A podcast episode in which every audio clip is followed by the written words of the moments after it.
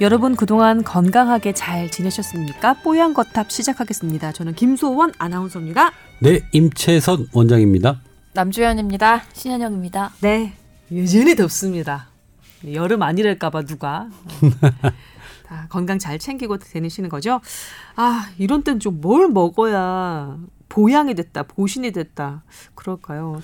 정작 지난주에 초복일 때는 별거 못 먹었어요. 음, 저는 그 일주일 사이에 먹었던 것 중에 가장 시원한 게 있다면 어, 세계 칵테일 대회에서 1등을 한 어이? 어, 우리 칵테일 소믈리에가 만들어준 칵테일을 한 잔 먹었는데 너무 시원한 거예요. 어디서 또 그런 데도 보인다. 찾으신 거예요? 칵테일 소믈리에. 예. 아, 이 친분이 있으신 거예요? 아니면 찾아가? 아, 아, 원래 친분이 있는 사람이었는데 네, 무지할세. 가서 야, 나 너의 칵테일 한번 먹어보고 싶은데 이 여름에 맞는 게 뭐니? 음. 라고 했더니 해외 열대과일하고 막 이렇게 섞어서 딱 먹었는데 너무 시원한 거예요. 음. 그러니까 얼음이어서 시원한 게 아니라 그 맛 자체가 알싸하면서 시원한 거 있잖아요. 음. 아마 시원한 느낌이 들 겁니다. 딱 뭐뭐 했는데 넣었어요? 뭐뭐 넣었어요? 까먹었어요. 외부 과일 이름이니까 아. 내가 이걸 알 수가 있다. 아니 그런 분 모셔갖고 좀 얘기도 들어보고 그게 그러면 안 여름 돼요? 특집으로 좀 했으면 좋겠는데. 음. 그럼 술에 대하고 칵테일에 대해서 한번 그분한테 보, 얘기를 해볼까요? 칵테일과 건강 네. 어떻게 해서든지 하나 걸쳐야 되니까요. 그 가게 홍보가 될지 모르지만 그 가게 이름이 음. 믹솔로지예요. 어느 지역에 있나요?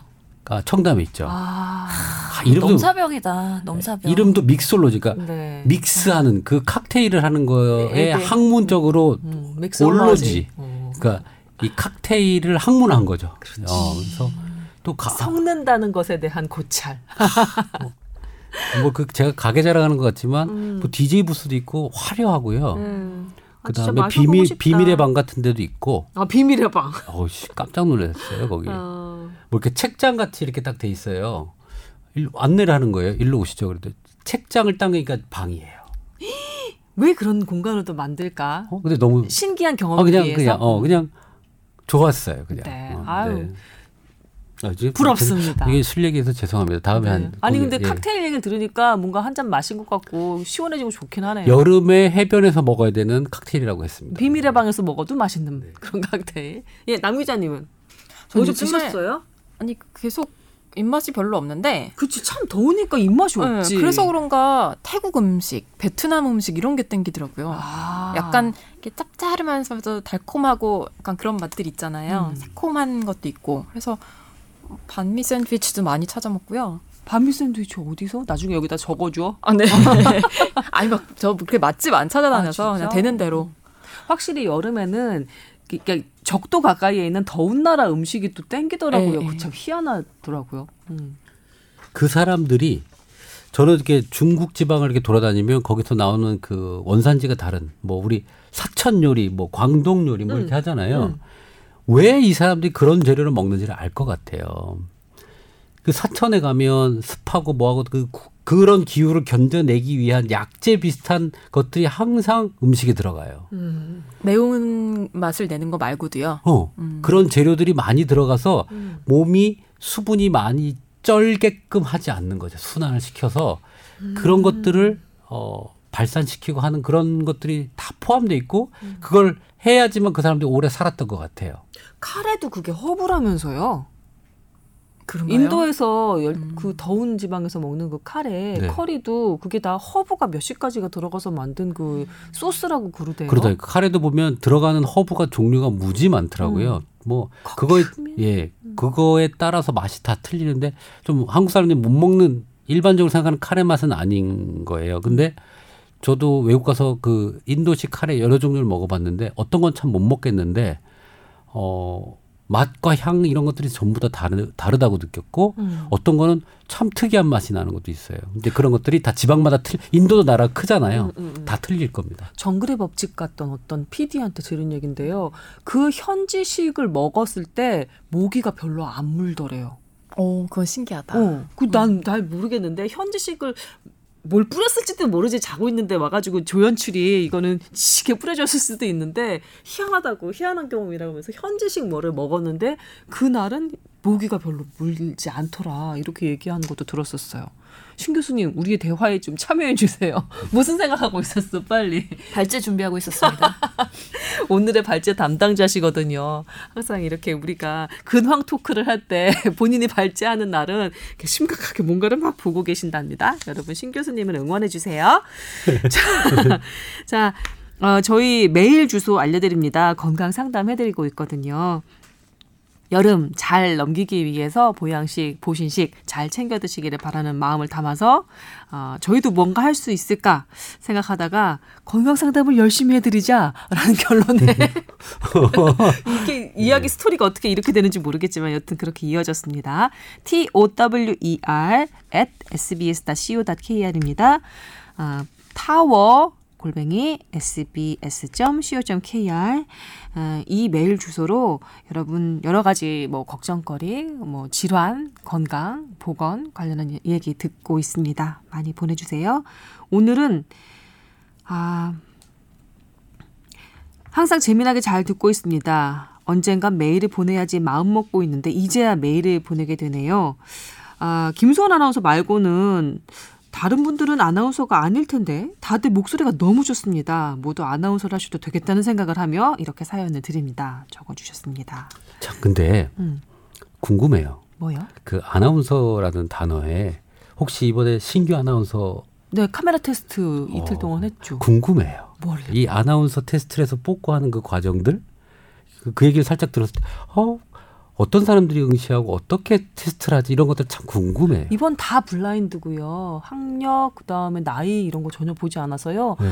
뭐 마흔 살 가까운 분도 오셨고요. 어. 네, 그다음에 그 국적도 보지 않았어요 이번에. 음. 네, 그래서 약간 어투에서 일본어 느낌이 나는 분. 음. 그다음에 이거 교포 같은데 라고 생각하는 그런 그런 분들도 오시고 그랬어요. 얼굴 가리고 진짜 하는 거예요? 아니요, 아니, 아니요, 아니요. 그게 아니라 이름과 학력, 그런 뭐 개인 지역, 신상을 가리는 거죠. 예, 이런 거 다 가리고 블라인드. 아, 저 그날 잠깐 회사에 있었거든요. 네. 근데 여기 이제 쫙 줄을 서 계시는 걸 봤죠. 음. 김선 선배는 안에서 보시지만 저는 음. 이제 지나가다 봤는데, 어, 근데 주말에도 나와서 일했어? 예, 아이고. 근데 그런 거 있잖아요. 되게 다 아름다운 음. 투피스 정장이나 뭐 원피스, 뭐 바지 정장 다 입으셨는데, 와, 진짜 색상이 너무 다 고운 거예요. 음. 핑크, 화이트, 어.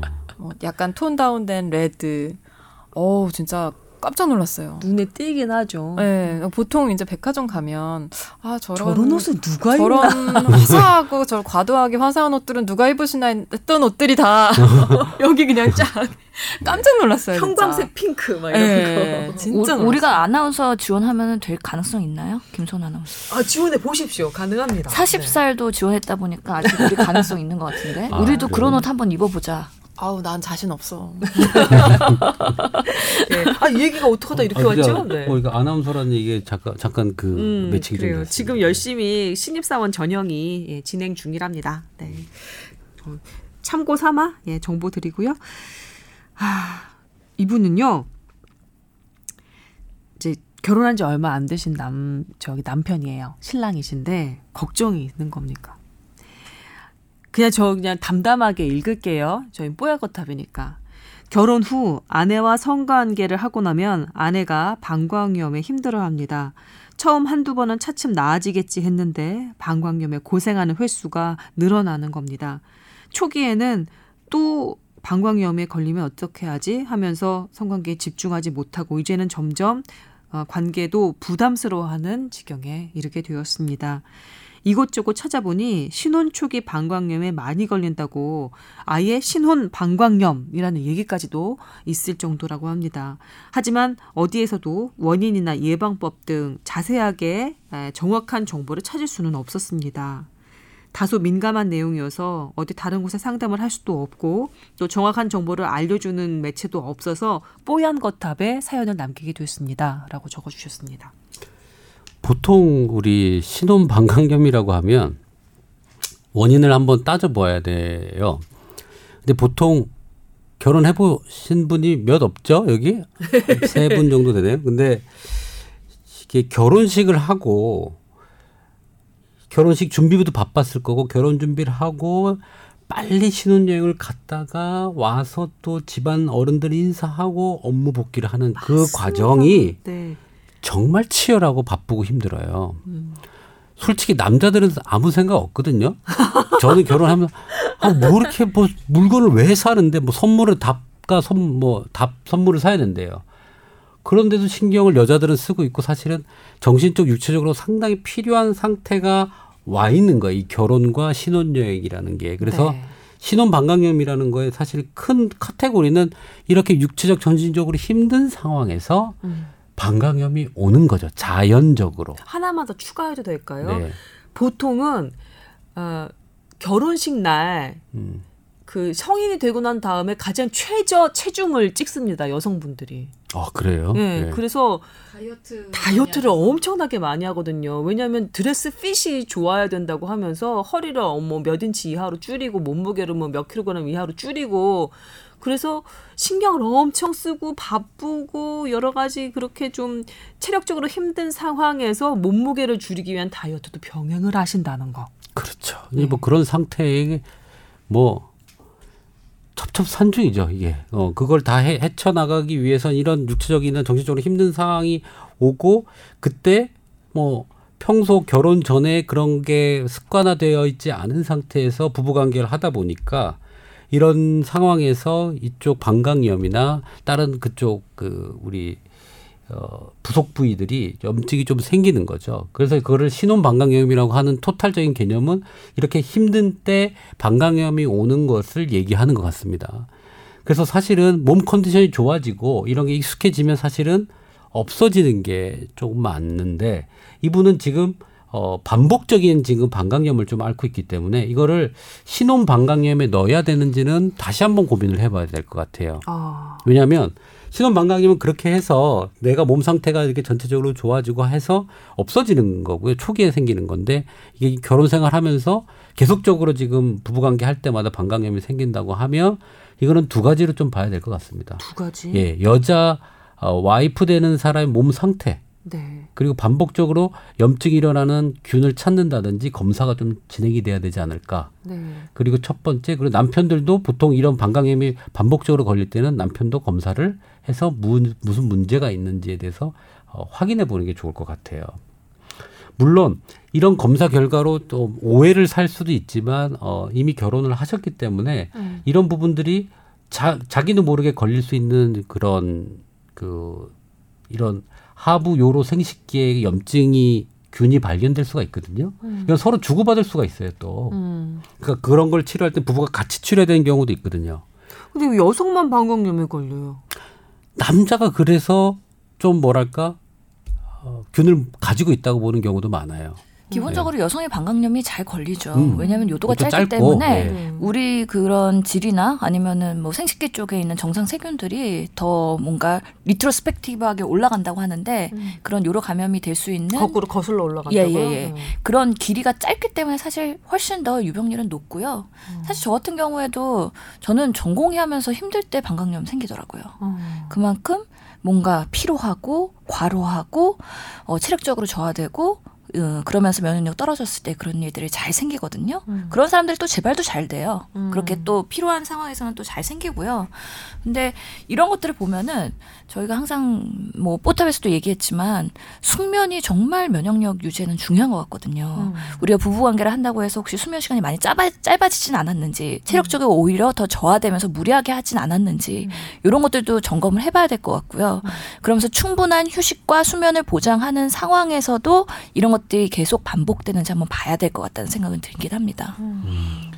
그래서 이거는 신혼방광염 범죄에서 조금 벗어났을 수 있으니까 네. 그런 걸 좀 체크를 해서 컨디션도 올리고 음. 그게 안 그렇게 했는데도 안 된다 그러면 검사를 해서 다른 것들이 원인인지 좀 찾아보시고 음. 어, 그렇게 하시는 게 좋을 것 같아요. 일반적으로 방광염의 한 리스크 팩터로서 위험 요인으로서 그런 성관계가 될 수가 있죠. 음. 아무래도 그런 관계나 이런 것들이 접촉이 넓어지고 그런 것들이 노출이 될 가능성이 높아지기 때문에 음. 이 자체가 그런 방광염 유발하는 하나의 위험 요인이 될 수 있긴 한데요. 평생 안 할 수는 없기 때문에 그런 그 외적인 다른 요인들을 우선은 교정을 해보고 그럼에도 불구하고 계속적으로 반복이 되는지 아니면 완화되는지 한번 보시고요. 정말 안 되는 경우에 그렇게 검사를 해가지고 근본적인 요인을 제거하시는 거를 권고드리겠습니다. 아까, 아까 외적인 요인을 제거하라고 하신 거는 뭐 어떤 어떤 것들이 있을까요? 예를 들면 숙면, 뭐 음. 내지는 또 과로, 과로 그런 것들, 이런 예, 것들? 컨디션, 아, 예, 스트레스 컨디션. 이런 것들. 음, 저 저는 그냥 저도 뭐 결혼은 해가지고 오래 산 사람이니까 그냥 편하게 말씀을 드려보자면 이분 같은 경우는 또 방광염에 걸리면 어떡하지 하고 부부지간에 성관계 하다가 집중하지 못하고 약간 또 약간 긴장하고 이런 식이 반복이 되신 것 같더라고요. 그런 경우 여성 같은 경우에는 관계하다가 상처가 조금 날 수도 있고 긴장 때문에 다 풀리지 않아서 그 상처를 통해서 뭔가 균이 또 들어갈 수도 있고 그런 위험성은 없을까요? 제 생각에 얼핏 그럴 수도 있지 않을까라는 느낌이 들었는데. 음, 그런 것들은 그렇게 뭐 크, 크지는 않을 것 같아요. 그래요? 예. 아, 네, 그래서 그렇습니까? 그 상처 치유력도 그쪽은 참 좋고요. 어, 음. 그래서 그런 것보다는 아까 얘기한 이 염증이 계속 유지되는 거를 빨리 좀 찾아서 해결해줘야 음. 어, 둘 다 지금 스트레스 받잖아요. 그- 그러니까 그런 것들 빨리 해결하는 방법을 선택을 하셔야 될 것 같습니다. 당연히 물리적인 마찰이 있으니까 상처는 생길 수가 있는 건데 이것 들이 하여튼 간에 관계를 가지면서 질염이나 아니면 방광염 이런 것들을 유발할 수 있는 위험 요인이긴 하거든요. 그러니까 우리가 그런 마찰을 일으킬 때 방식이나 아니면은 뭐 오랄 그런 관계라든지 이런 걸 할 때 얼마나 위생적으로 하는지에 대해서는 조금 더 본인들이 제대로 하고 있는지 검증해 볼 필요는 있겠다. 제가 또 자주 가는 그 여성 전문 커뮤니티가 있잖아요. 거기 가보면 웬갖 정보들이 많은데. 거긴 적나라한가 봐요. 그런 어, 예, 뭐말 못할 고민들. 그럼 예, 익명 게시판에 속사정. 가보면 뭐 별별 예. 얘기들이 많은데요. 거기 보면 이런 신혼 방광염에 대한 얘기도 있습니다. 왜 없겠어요? 김선 아나운서도 거기에 올리는 거 아니에요? 거기서 상담 받고 있는 거 아니에요 지금? 글쎄 제가 파워 이제 업로더라는 얘기가 있긴 어. 한데 아, 우리한테는. 답이 못하는 것들은 거기서 상담 받고 있는 것 같은데요? 예, 그런데 거기 가서 보면 예. 그 여러 가지 그 민간 요법들 예를 들면 그 남성분도 이제 열심히 저 이도 닦고 음. 그다음에 깨끗하게 씻고 음. 그래야죠. 어, 그리고 이제 관계에 임하도록 이제 잘 남편을 설득을 하라 이런 얘기도 있고 그런 답변을 누가 해주시는 거예요? 그런 답변이요 현명한 우리 언니들이 아 경험적 뭔가 어, 의료랑 관련 음. 없는 분들이지만 네. 경험적인 그런 걸 어, 갖고 계시는 거예요. 경험적으로 예. 그래서 남편을 그렇게 해서 씻고 닥달을 해서 했더니 그런 것들이 많이 줄더라 음. 내 경험에 의하면 음. 처자도 그런 것이 어떻겠느냐 이런 이제 현명한 답변들을 이제 음. 달아주시는 거죠. 음. 음. 근데 저는 어떤 사이트에서 봤어요. 여성 사이트에서 누가 이제 프림인데 이제 부관계를 하고 나서 두 다리를 하늘로 높이 들고 뭐 아 맞아요. 그러면은 임신에 어 그 rate가 올라간다는 거죠. 뭐? 올라간다 뭐 이렇게 했는데 그 뒤에 뭐 수많은 이상한 답변들이 막 있어요. 어떤 자세가 임신에 좋고 뭐 이런 것들을 막 올려놓은 것도 있어요. 음, 다 허무 맹랑해요? 좀 내가 볼 땐 너무 좀 의학적으로는 모르겠는데 그럴 거면 가능성도 있겠다. 다리 올리고 있는 것도 가능성은 있겠다. 뭐 이렇게 생각은 좀 들어요. 한의학적으로는 어때요? 저는 몰라. 한의학에서 나온 얘기인 줄 알았었는데 저는 뭐 그, 저도 한의학에서 그런 얘기는 좀 들어본 적은 예, 없어요. 예. 의학적으로는 별로 의미 없습니다. 근데 그건 있겠죠. 그렇게 함으로써 내 마음에 안정은 올 수가 있겠죠. 어, 최선을 다했다. 아, 최선을 다했다. 극복하기 위한 어. 예, 할수 있는 건다 영화인가 했다. 무슨 사극인가에서 보면 음. 대를 이어야 하느니라라고 이제 시어머니가 그러면 어느 어느 날 나를 받아서 서방님이랑 같이 합방을 하고 난 다음에 부인은 이렇게 이제 하늘로 다리를 이렇게 벽에다 올려놓고 음. 음 그리고 있는 그런 장면들 음, 있었죠. 있었죠. 그렇군요. 네. 어디선가 예. 본것 같은 그런 네. 느낌이. 어, 예. 어, 신혼 방광염 얘기 여기까지 예. 할까요? 더 해주실 얘기 있으신가요? 그래서 사실 이런 것들을 하면서 서로 오해는 없어야 되겠다. 네. 어, 오해는 없어야 되겠고 음. 자연적으로 발생할 수도 있기 때문에 어, 이런 부분은 오해를 하지 말고 현명하게 대처해야 될 것 같다. 네. 예. 산부인과 가야 되는 거죠?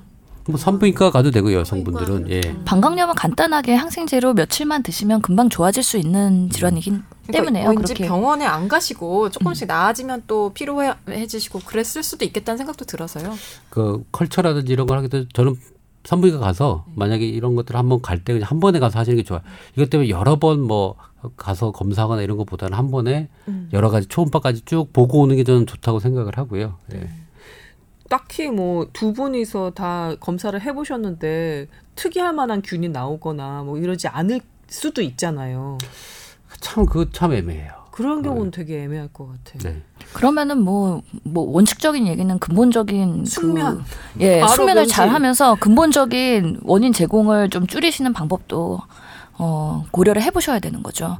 사실 방광염은 증상이 너무 명확해서요. 자주 보고 빈뇨, 그 다음에 급박뇨, 갑자기 화장실 가게 되고. 예, 잔뇨감 이런 것들이 명확하긴 해서요. 사실 소변 검사 안 해도 곧바로 약을 처방해드리곤 하거든요. 근데 어떤 경우에 보면은 컬처까지, 그러니까 세, 세균 배양까지 나갔을 때 항생제 내성인 그런 균들을 가지고 계신 분들이 있어요. 근데 젊은 분들은 거의 안 그래요. 노인분들이 주로 강력한 그런 균들을 보유하고 계시기 때문에 면역력이 많이 저하돼서 그런 경우에는 검사를 해보는 게 도움이 될 수도 있긴 하겠지만 젊은 분들은 일반적으로는 그냥 저희 심플한 항생제 한 3일 정도 처방해드립니다. 네.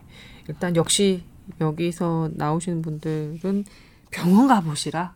예, 라는 또 얘기로 집중이 되는 것 같습니다. 예, 그두 분의 사랑 영원하시길 바라겠습니다. 어, 두 분의 사랑, 예, 때, 좋을 때. 얼마나 걱정되면 뽀얀거 탑에 메일을 네. 보내주셨겠어요. 그렇죠. 이게 몇 년 차만 돼도요 결혼. 뭐 그러면 안 하면 말지 뭐. 가족이 중년 부부들의 얘기입니다. 왜 고생을 해? 이럴 수도 있어요. 교수님 너무 강해. 뜨거울 때가 있었어 우리도. 네. 어. 자. 갑자기 이제 건 아줌마 방에 가서 하죠. 여기서 하지 말고. 그게 내그 여성 전문 커뮤니티에 가서 내가 했던 얘기가 여기서 나왔네. 어, 흘러 나왔네. 아이고 자, 아이고 부끄러워라. 네, 가보겠습니다. 근데 이렇게 웃고 난 다음에 저희가 지금 본격 주제로 넘어가려고 하니까 살짝 걱정이 되는 게 왜냐하면 저희 오늘 가져온 주제가 심각한 주제예요. 네. 웃고 떠들면서 하- 드릴 말씀은 또 아니거든요. 그래서 다시 한번 여기서 좀 정리하는 그 차원에서 주소 한번 다시 알려드립니다. tower at sbs.co.kr입니다. 뽀얀거탑에서 타워 썼고요. 골뱅이 sbs.co.kr입니다. 익명 처리 확실하게 해드리고 있고요. 가장 어, 정서 그 개입 강하게 되어 있는 그런 상담 해드리고 있거든요. 걱정하지 마시고 많이 많이 올려주세요. 자 오늘의 주제로 넘어가겠습니다. 오늘 발제자는 신현영 교수님입니다. 감옥에 갔다 와서 칼로 죽여버리겠다. 아주 그냥 뭐 무슨 영화 카피 같아요. 예, 자극적으로 나가봅니다, 오늘은. 아니 뭐 지난주 뭐, 뭐였죠? 인사돌 광고가 아니죠. 인사돌이 아니었죠. 뭐였죠?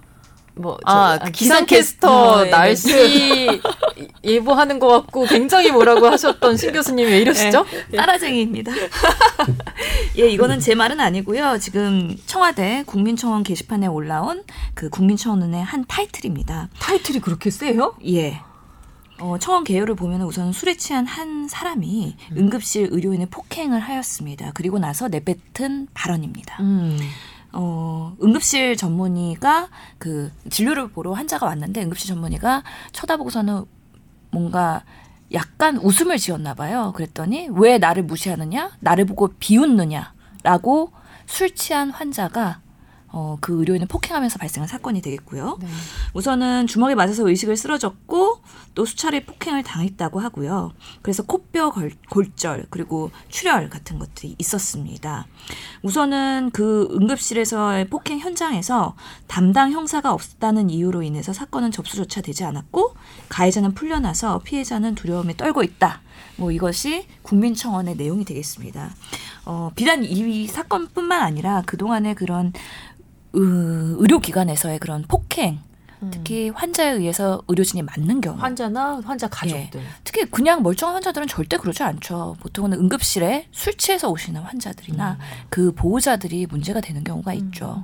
그래서 이런 응급실에서 생명의 위협을 느끼는 그런 의료인들에 대한 보호 장치가 있어야 되지 않겠느냐라는 얘기가 있고요.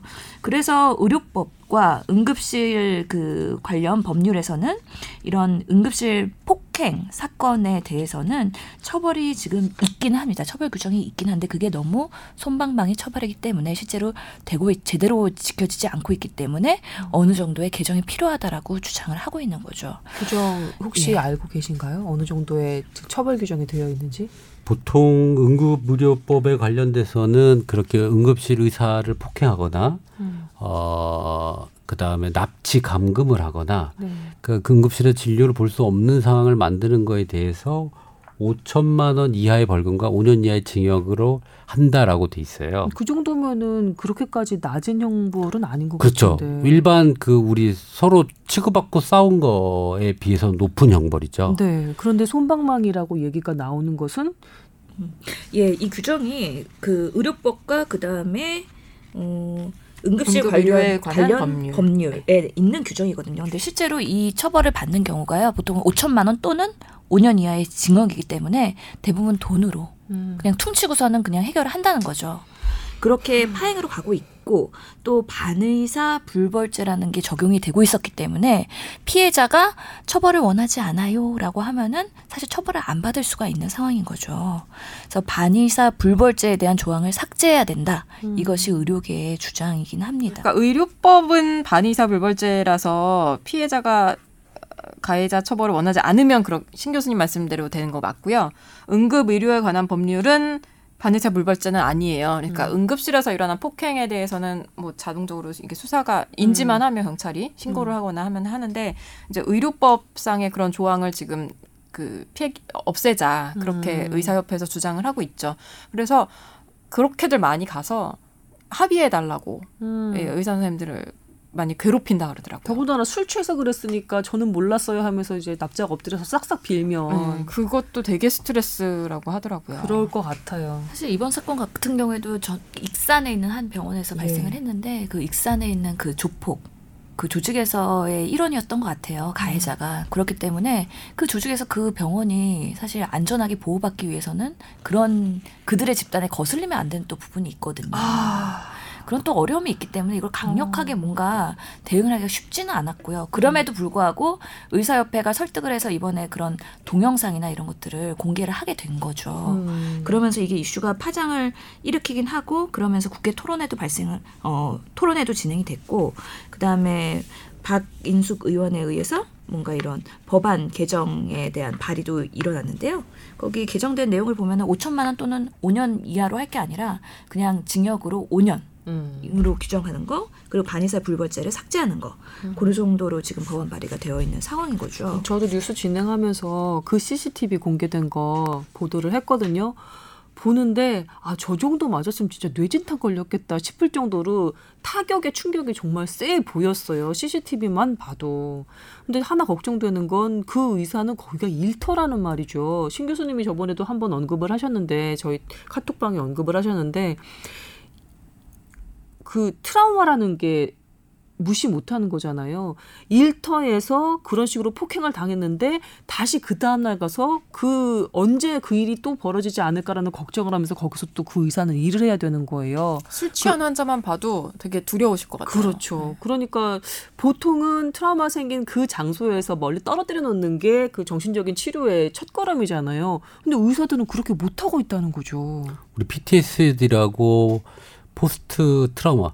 그러니까 어떤 충격을 받고 난 이후에 자동차에 많이 치인 사람이 건널목에서 자동차 사고 나면 건널목 못 걷는 거죠. 비행기를 못 타는 거죠. 고소공포증이 오거나 이런 정신적으로 어떤 이미지가 각인이 돼요. 그 불안을 이제 정신적으로 만들어내는데 이 의사 같은 경우는 평생 직장인데 응급실이요. 응급의학과 분이면 응급실이 평생 직장인데 내가 거기서 이렇게 충격을 받으면 일을 못 하게 되는 거거든요. 사실은 어 이런 부분이 생기면 사실은 이 이 사람 평생 일해서 벌 돈이 많을 텐데 이런 걸 다 배상할 수 있을지란 걱정도 들어요. 그러니까. 네.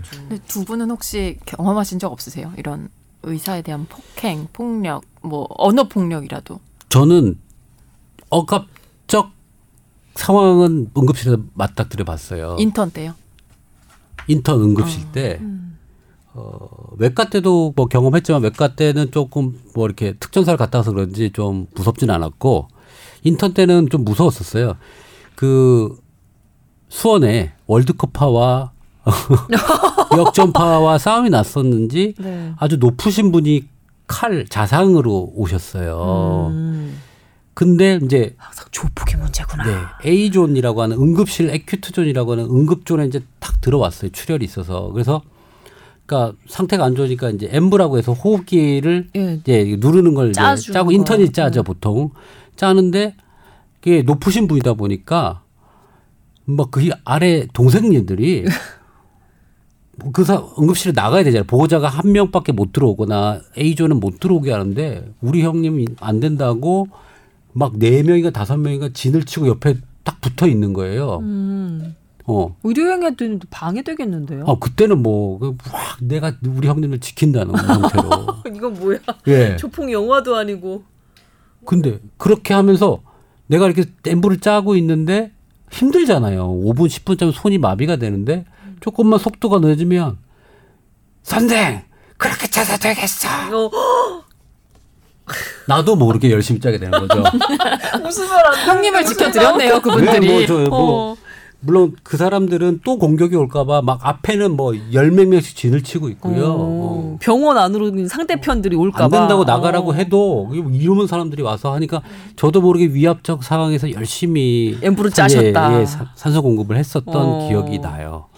그래서 뭐 응급실이나 진료실에서 소리 지르는 경우는 뭐 비일비재하죠. 근데 저희 의료진 입장에서는 요즘에 병원의 서비스, 환자 경험 이런 게 중요하기 때문에 음. 민원 안 들어오려고 우리가 최소한 되게 정중하게 그리고 읍소하는 마음으로 달래드리는 거죠. 이것도 감정 노동이다. 예.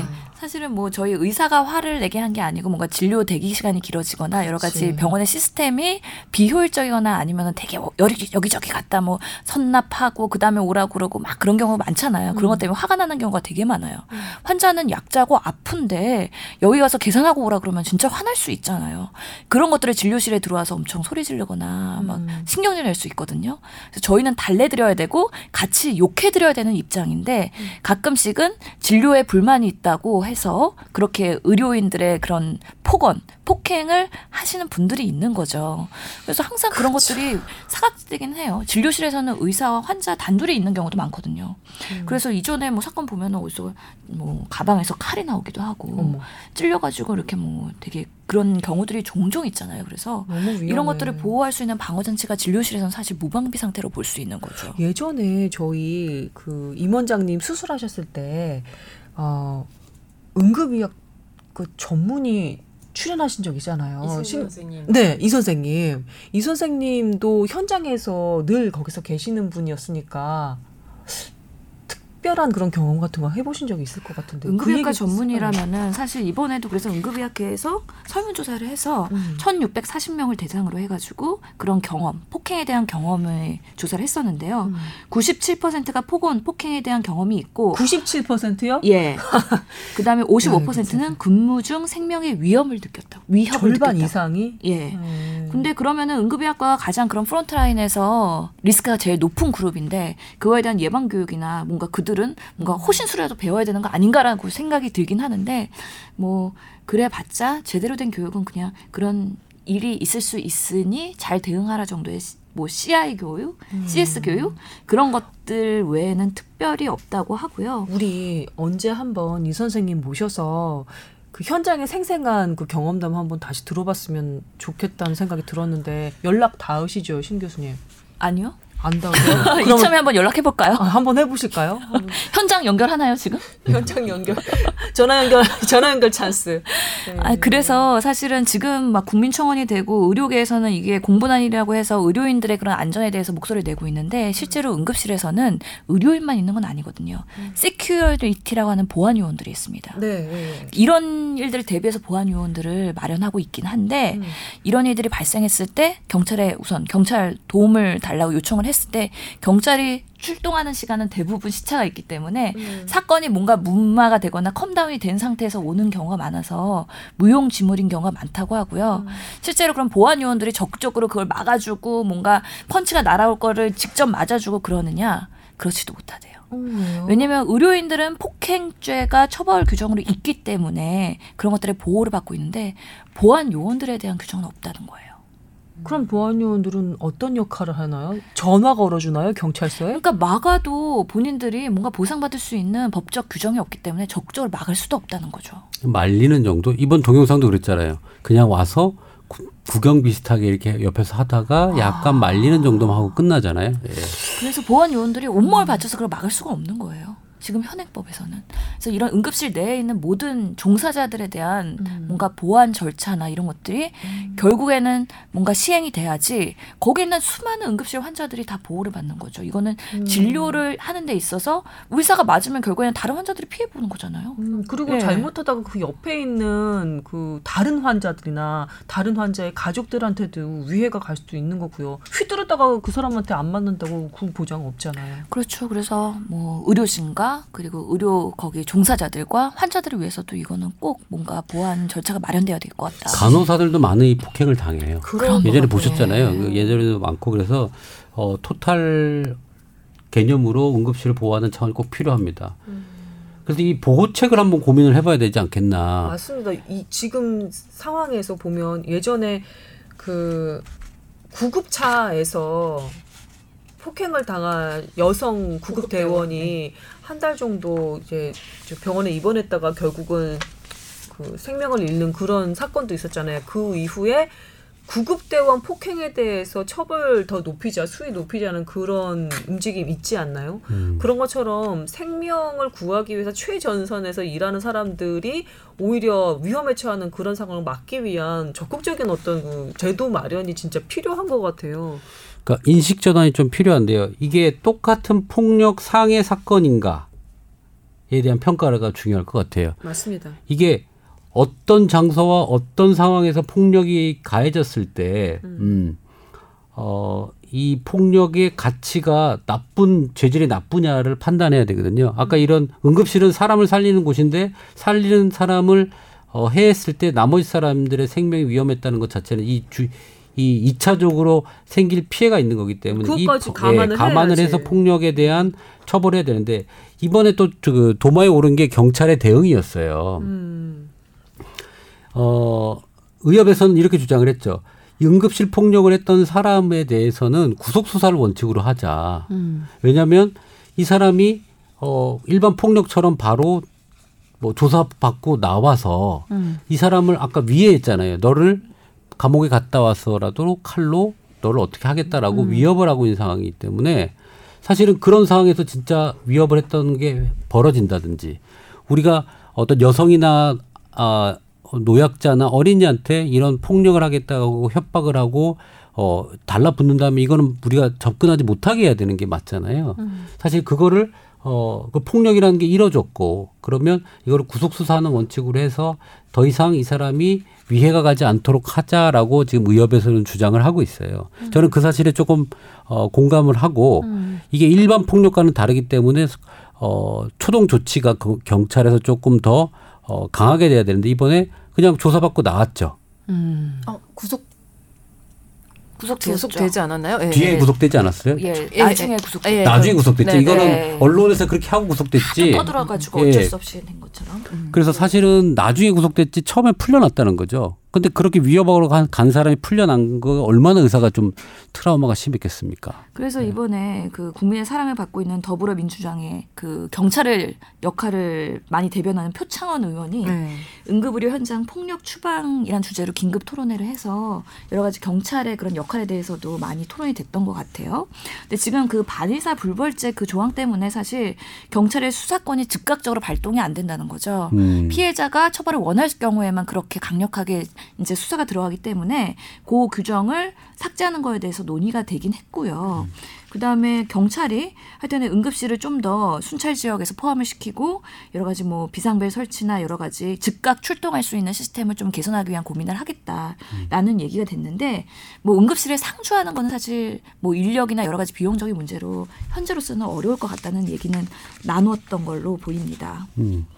그리고 의료 전달 체계의 개선도 필요해요. 이게 응급실 가보셨죠? 그 우리 빅5 가장 우리나라 유명하다는 병원에 응급실 가보면 진료를 받기가 너무 어렵게 돼 있고 대기입니다. 아무리 딱 보고 진짜 중한 상태가 아니면 거의 대기? 저녁 한 11시에 가면 아, 새벽 한 3, 4시에 뭔가가 마무리가 되는 그리고 너무 시장처럼 복- 복잡복잡하고 거의 방치돼 있다는 느낌을 많이 받아요. 왜냐하면 환자는 큰 병원에 다 몰리고 인력들은 그렇게 뭐 응급 진료를 할 그런 것들은 많지가 않기 때문에 또 응급 환자가 오면 글로 다 몰려버려서 나머지 일반 응급 환자라고 아파서 온 사람들을 봐주기가 어려워요. 그러면 불만이 쌓이고 저도 응급실에 가보고 저희 가족들도 큰 병원에 가봤지만 누구한테 호소할 수가 없어요. 뭐 보면 우리보다 더 심한 사람들도 있고 근데 불만은 쌓여요. 아우, 외래에서 우리 뭐 항상 빨리빨리 진료보고 뭐 병원도 많고 해서 기분 좋게 진료를 보다가 이 밤의 응급실은 어떻게 보면 진짜 선택받기가 어렵고 내가 진짜 어, 버림받는 느낌 그다음에 뭐 이렇게 진료를 해서 빨리빨리 되는 느낌 받지 못하거든요. 불만이 쌓이는 곳이에요, 응급실은. 그래서 응급실은 웬만하면 가지 않는 큰 병원에 가지 않는다는 마음은 지금 들고 있지만 진짜 아프면 또 가게 되거든요. 그런데 익산의 응급실을 한번 구조를 좀 봐야 될 것 같아요. 이게 어느 그러니까 지역 단위로 어, 병상수가 일정이 되면 응급실을 의무적으로 설치를 해야 돼요. 병원은요. 그러면 의무적으로 설치한 병원은 사실 수익이 나든지 안 나든지 운영을 좀 해야 됩니다. 근데 응급실로 수익이 난다는 병원은 그렇게 많지 않아요. 응급실은 적자가 나는 곳이고 사실은 어떻게 보면 케어를 하기 위해서 정부의 의무 조항으로 만들어진 곳이기 때문에 어 이렇게 어 마이너스가 나고 적자인 곳에 뭐 우리가 보안용을 더 설치한다든지 뭘 투자를 하기는 사실은 이런 조그만 병원들은 어려울 가능성이 많아요. 부담이 됩니다. 사실 그래서 이 지역으로 갈수록 그 나라에서 지정한 응급실을 설치해야 되는 기준들을 어 만족해서 운영하는 데에는 조금 더 정부가 신경을 써줘야 되는 거죠. 아까 얘기하는 경찰의 순찰도 높이고 뭐 어떤 지원도 해가지고 그쪽의 경비가 강화되고 진료를 할 수 있도록 왜냐하면 그 지역의 응급 의료를 담당하고 있는 어떤 또 한 축이잖아요. 지역의 한 축이니까 그렇게 조금 지원이 필요합니다. 왜냐하면 그렇게 지정을 나라에서 강제로 해놓고 관리를 안 하는 거는 아니라는 생각이 좀 들어요.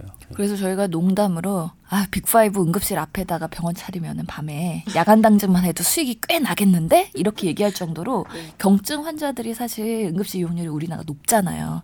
물론 메르스 개선하고 나서는 뭐 병원 응급실 문화 개선 노력으로 보호자도 한 명만 출입하고 그러면서 많이 쾌적해지긴 했거든요.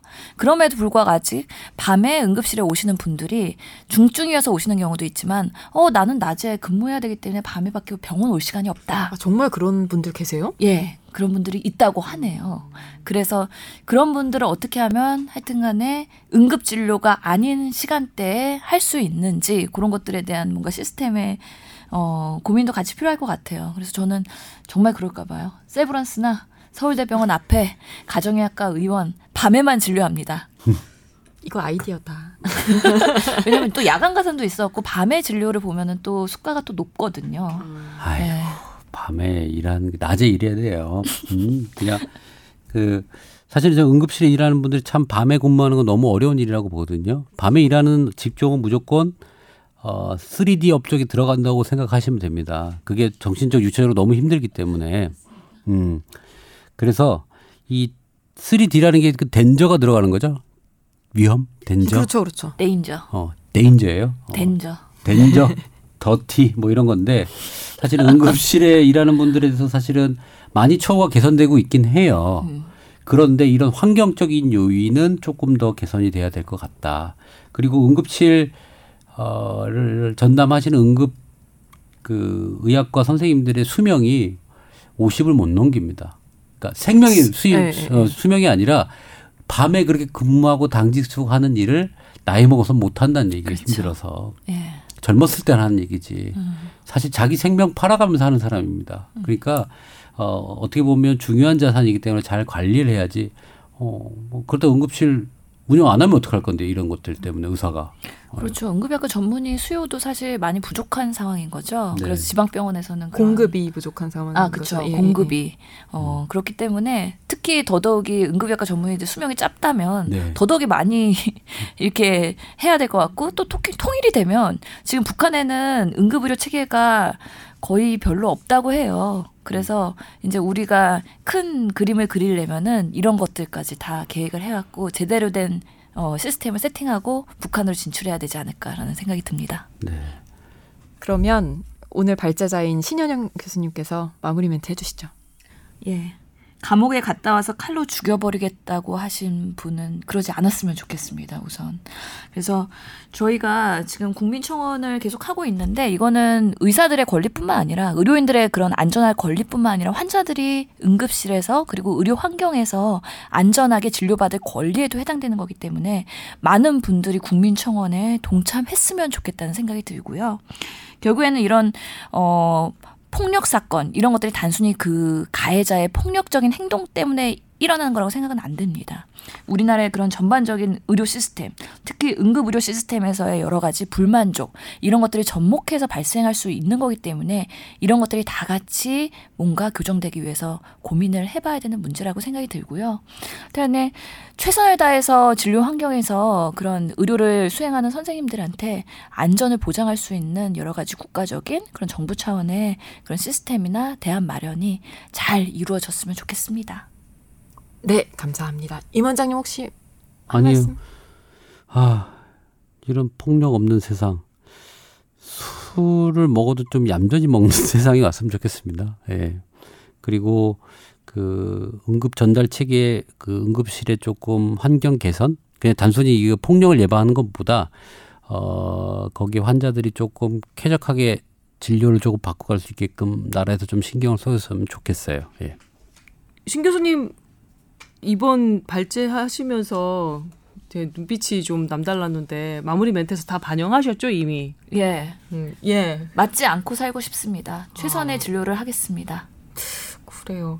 어, 제가 어, 좀 전에 말씀드렸듯이 우리 응급의학과 이승준 선생님 한번 섭외에 공을 들여 볼게요. 근데 장담은 하지는 못할 것 같아요. 하지만 현장에 계셨던 분의 생생한 목소리 전해드리는 것도 또 역시 뽀얀거탑의 어, 또한 그 존재 이유랄까요? 예, 그럴 것 같거든요. 한번 섭외해 보도록 하겠습니다. 하지만 확실히 뭐 오신다 아니면 가능하다 이렇게까지는 말씀을 못 드려요. 그러니까 제 말씀은 다음 주도 역시 뽀얀 거탑을 들어주십사 네, 하는 거죠. 예, 이렇게 또 마케팅에 한번 예, 열을 올려보면서 마무리하도록 하겠습니다. 참 다음 주에 제가 휴가라서 이 방송을 참가하기 못해서 제가 음. 죄송하고 어 중국에 출장을 가게 됐어요. 그래서 네. 휴가 겸 갔다 오고 외화벌이도 좀 할 수 있으면 진료도 좀 보고 오고 네. 그래서 중국에 좀 높은 사람들 진료를 좀 보고 올 예정입니다. 와, 와. 뽀얀 거탑에서 풀어놓을 다양한 에피소드들 쟁여 오시는 거죠. 네, 좀 사진 자료랑 이런 것들 좀 들고 와서 음. 거짓말이 아닌 걸 증명을 해보이면서